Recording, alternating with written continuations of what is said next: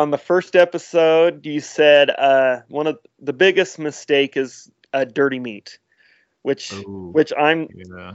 I'm at fault at that. Welcome to Just the Tip Tuesday, Got Game University's new short form podcast.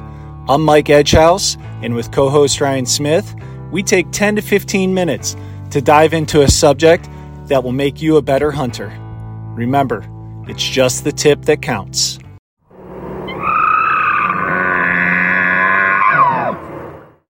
On this week's episode of Just the Tip Tuesday, Ryan and I discuss what I think the hunter's biggest mistake is that they make in the field after their kill.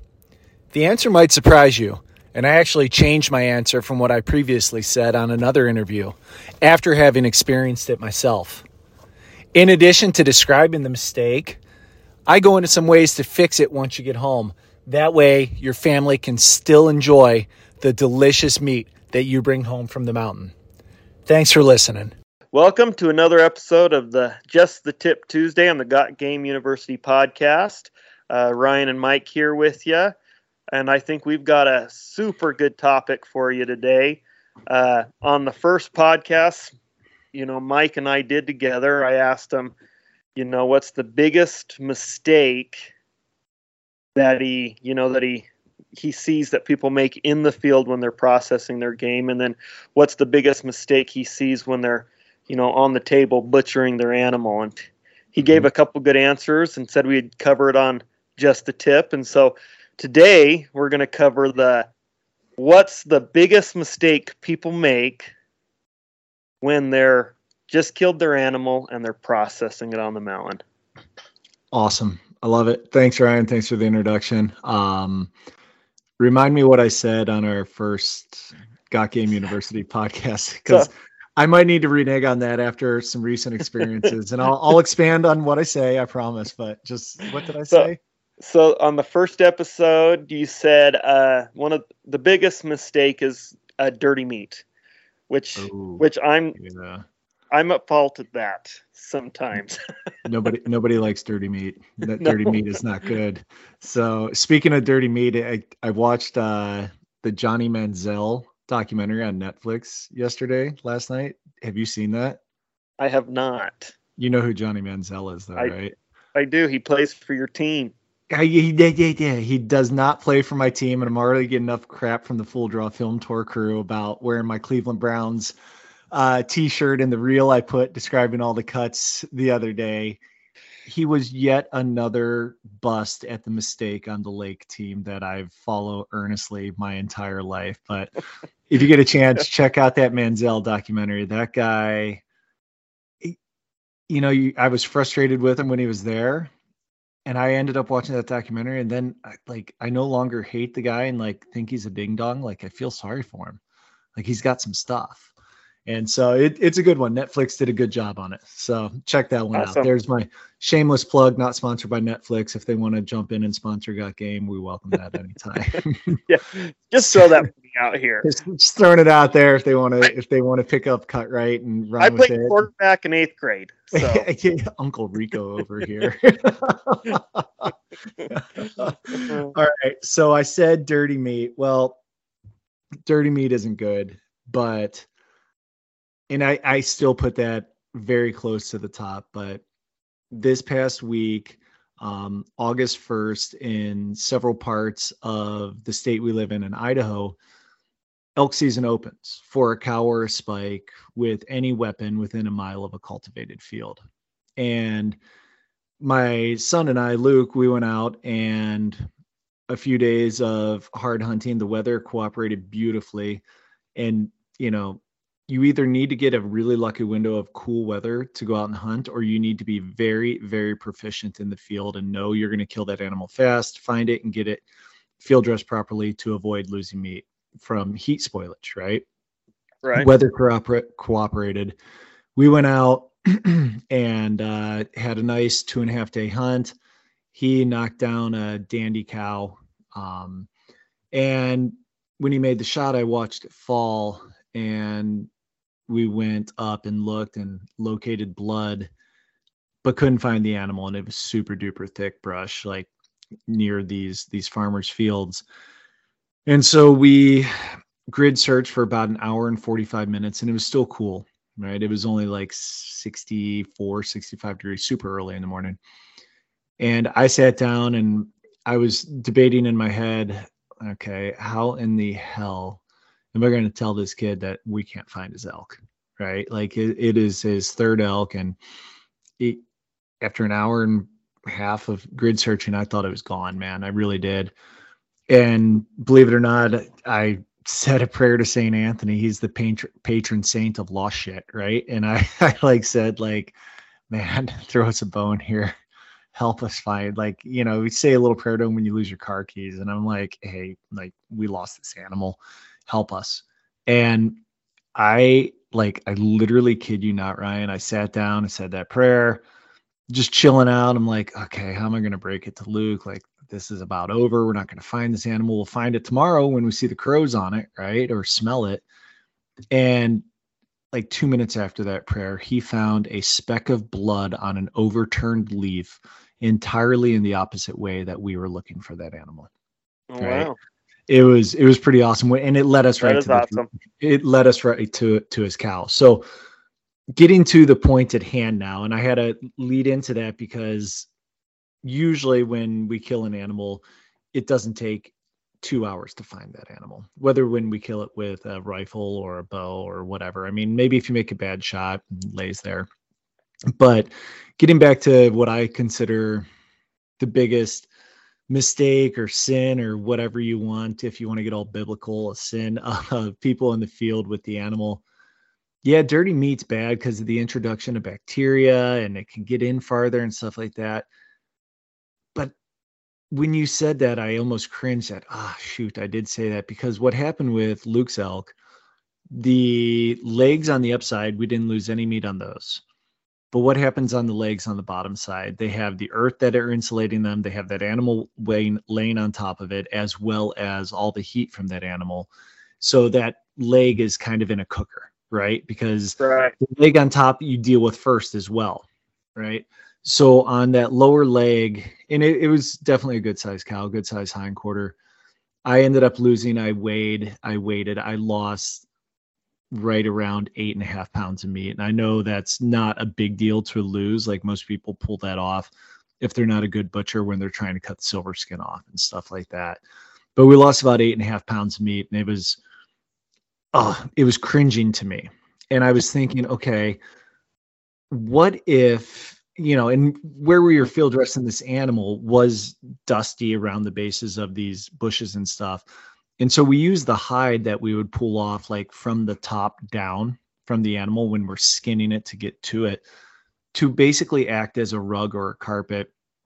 So when we pull legs off or have to set them down because our muscles are cramping or whatnot, there's the pelt or the the hide underneath of them so they're not laying directly on the dirt. Now we did get some dirt on the meat, right?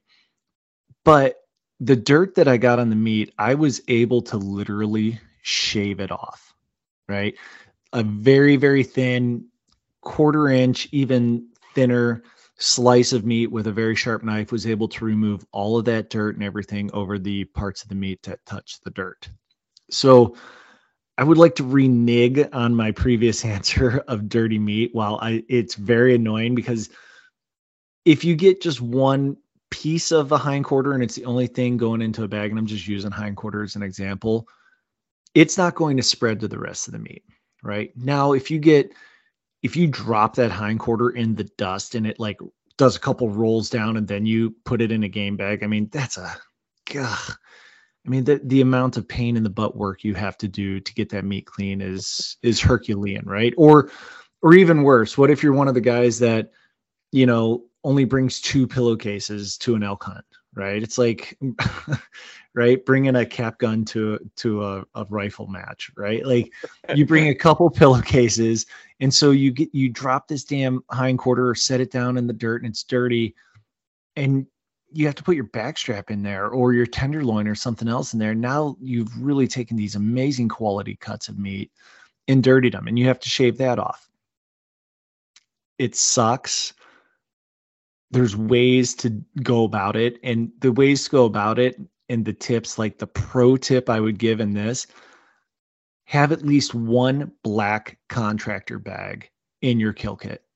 One of those big ones, like it, they cost like 10 bucks for eight of them, a roll of eight of them at Home Depot. Have one in your kill kit and slice it down so that it folds out into essentially a huge tarp, right? You're never going to use it as a tarp. But what I would say to have that to keep the meat from getting dirty, when you you make that cut down the spine of the animal and you're pulling that meat down and then you make or not meat the hide down. And then you make the cut around the lower leg go up the back part of the hind quarter you meet it and you basically undress it that way. So you have a naked leg.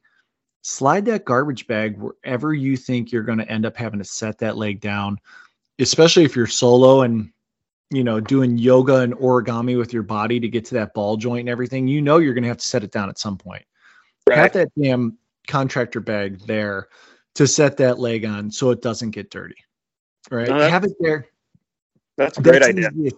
I mean, you could you could manipulate the hide, like uh, so. That's pro tip number one for clean meat is contractor bag.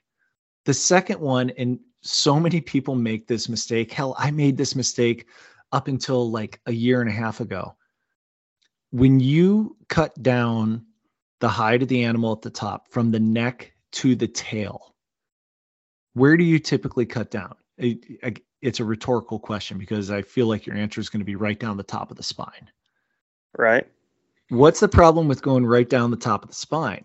Some of that, once you cut it and release the tension on that hide, it pulls away a little bit. So when you flip that animal after removing the backstrap, the tenderloin, and the two quarters, and you flip that animal, the top piece of that backstrap, if it, especially if it's in a dusty area or dirty area, can get dirt on it.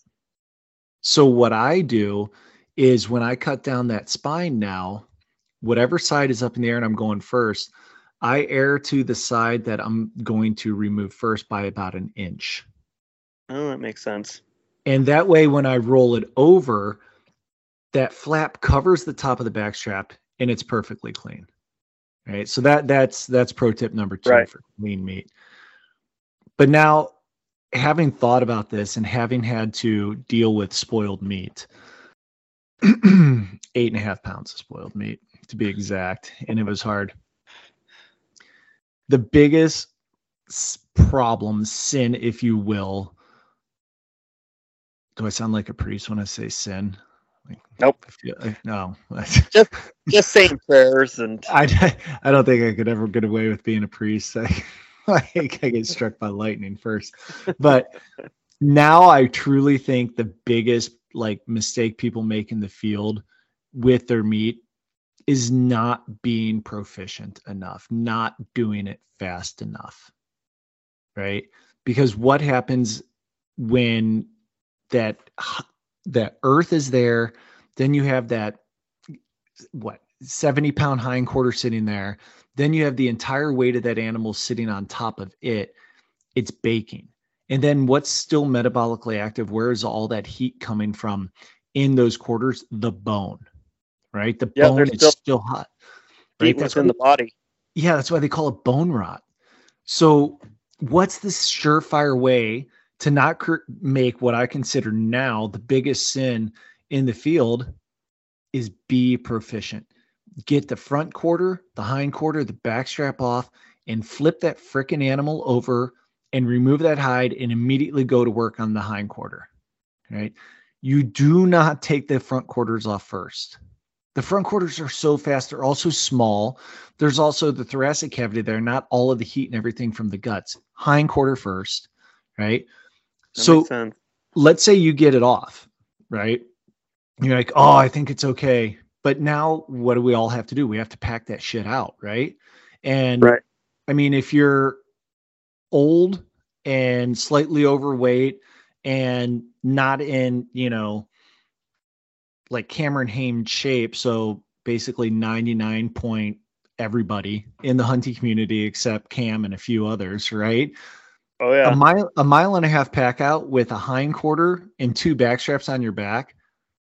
That shit's heavy and that means you're going to stop a lot. Like in fact, when we were packing this out, I was doing that. I was I was literally in the 50 step club. We were going up a steep canyon and I was like 50 steps. And, you know, Luke's in front of me with his front quarter, just like racing up the hill. And he's like, Dad, what are you doing? I'm like, 45, 46. And then at 50, I would stop, take like five breaths, and then go for another 50. It took for friggin' ever to get this, like, not that far out either, because crap's heavy. But what did I do? I ended up losing meat because I thought I had enough time. So, what could I have done to be more proficient and save meat? I could have sliced not through the muscle itself, but those areas where the connective tissue, like where the sirloin tip meets the bottom round, or where the sirloin tip meets the top round, depending on what side you want.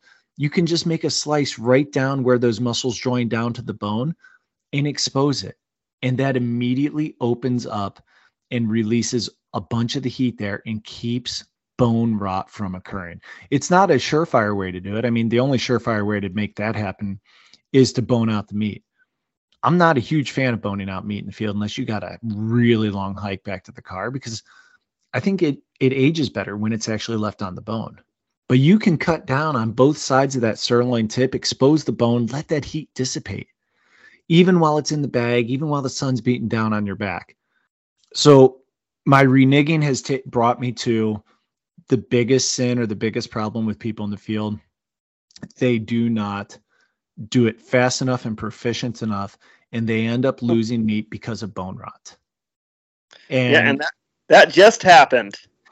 It, eight and a half pounds, man, and it, it, it, I, I mean, we they were it was a big cow. Like we got we got a lot of meat. I'm not gonna project how many pounds of meat we got, but like kills me to to have gotten rid of that. And you know, I it's not that I wasn't proficient enough. I promise you, I can do an entire elk and solo in about an hour. It's not fun, and I end up like getting yoga cramps from having to do all the weird positions to get it. But it takes me about an hour. The problem was it took us two hours to find that animal.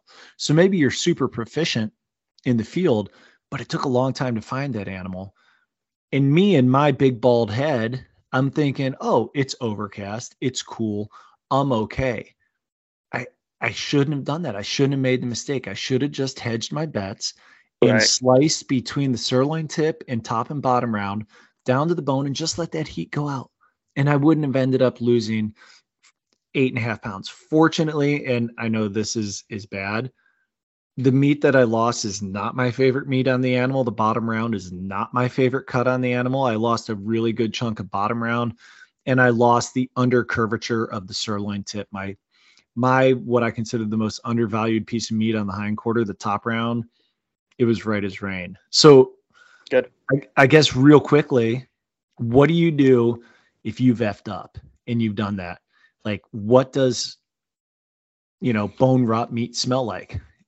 And that's that was that was my question before we finish. How do you know the meat's bad? Like, what's your process of knowing same, that? It's the same color, right? We're not talking bloodshot meat. It's the same color. It's the same texture, but if any of our listeners out there, and I know, you know, you have a few kids and well, double the amount that I have, I have a few kids. If you have smelled milky baby vomit, that's what spoiled meat or bone rotted meat smells like. Milky baby, you know, when it kind of curdles in their belly and they're like, mm-hmm. you know, cooing on you and you pat their back and they like vomit and it hits your neck and your chest and you're like, oh God, that smells so bad. Like milky baby vomit is what it smells like.